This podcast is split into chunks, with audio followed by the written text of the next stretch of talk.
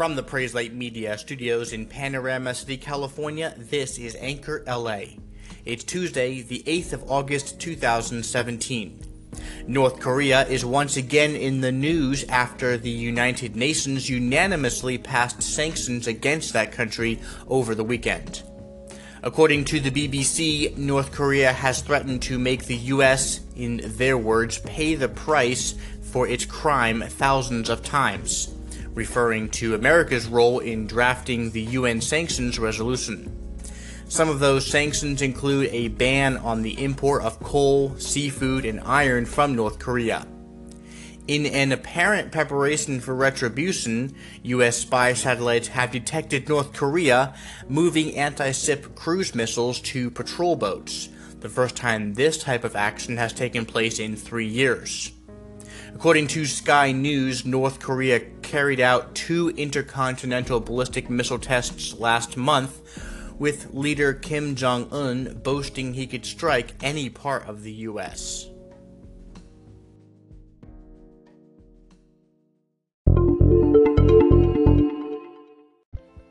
Dunkin' Donuts appears to be lessening its brand as a donuts chain and strengthening itself as a rival to Starbucks, as it's testing several new stores opening up simply as Dunkin'.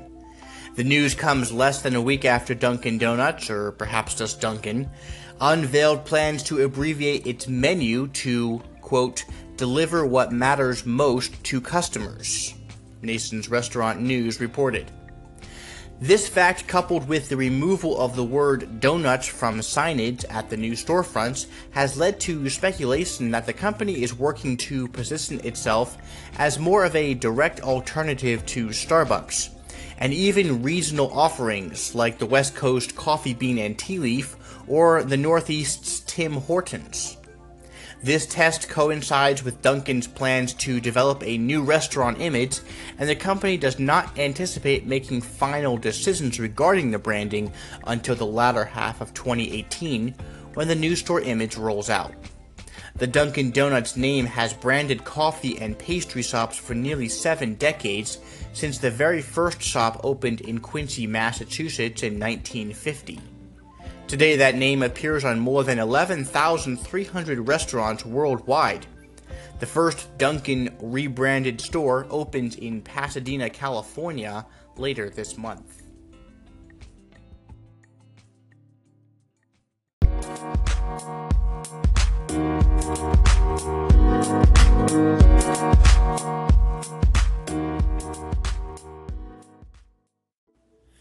During the Second World War in 1942, the Nazis initiated a program to infiltrate the United States and destroy key infrastructures such as factories, bridges, Jewish department stores, and so on.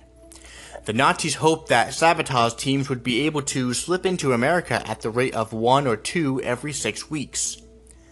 The first two teams, made up of eight Germans who had all lived in the US before the war, departed the German submarine base at Lorient, France in late May. Just before midnight on June 12th, in a heavy fog, a German submarine reached the American coast off Long Island, New York, and deployed a team who rowed ashore in an inflatable boat.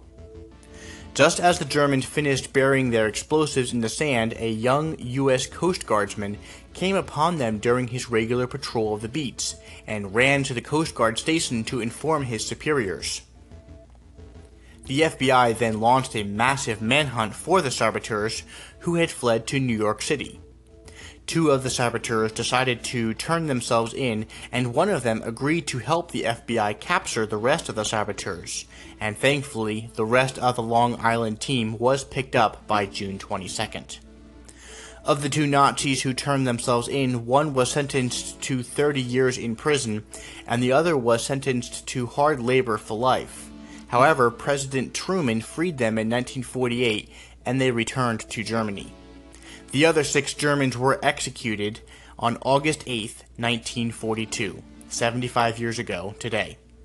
Two other similar Nazi landings were confirmed in World War II as well, one in Florida and one in Maine, both completely unsuccessful.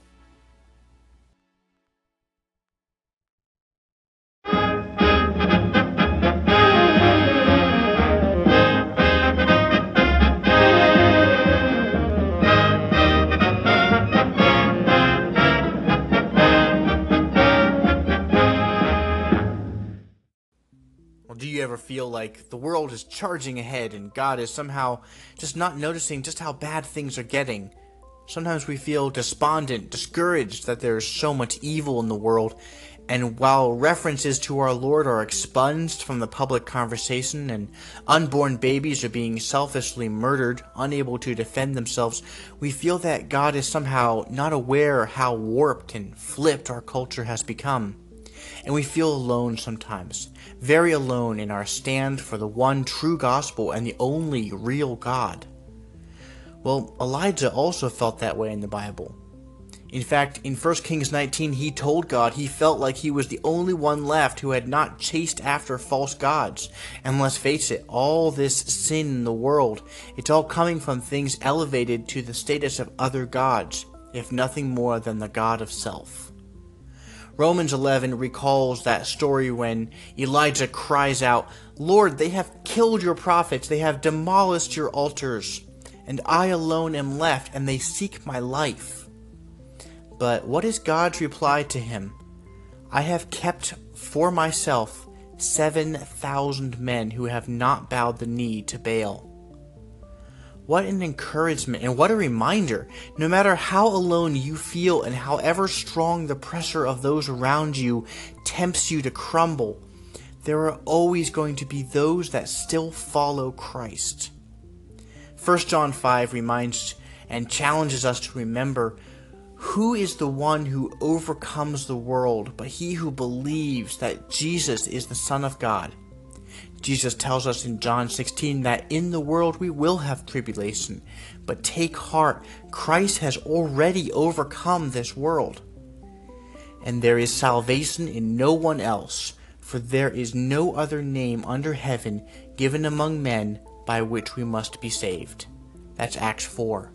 Remember, there are still thousands who have not bowed the knee to the false gods that today's world has inflated to seemingly unprecedented levels. There are still thousands that count Christ above all things, treasure His word above the social norms, and worship the one true God.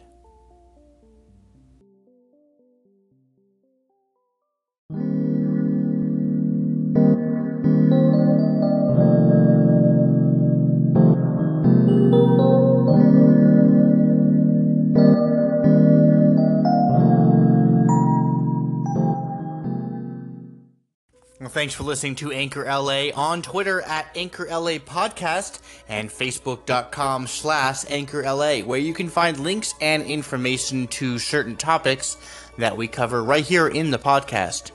Contact us anytime with questions or comments or call in to our show directly on the Anchor app. We'd always love to hear from you. Until next time from Panorama City, California, I'm Ben Ditzel. This is Anchor LA.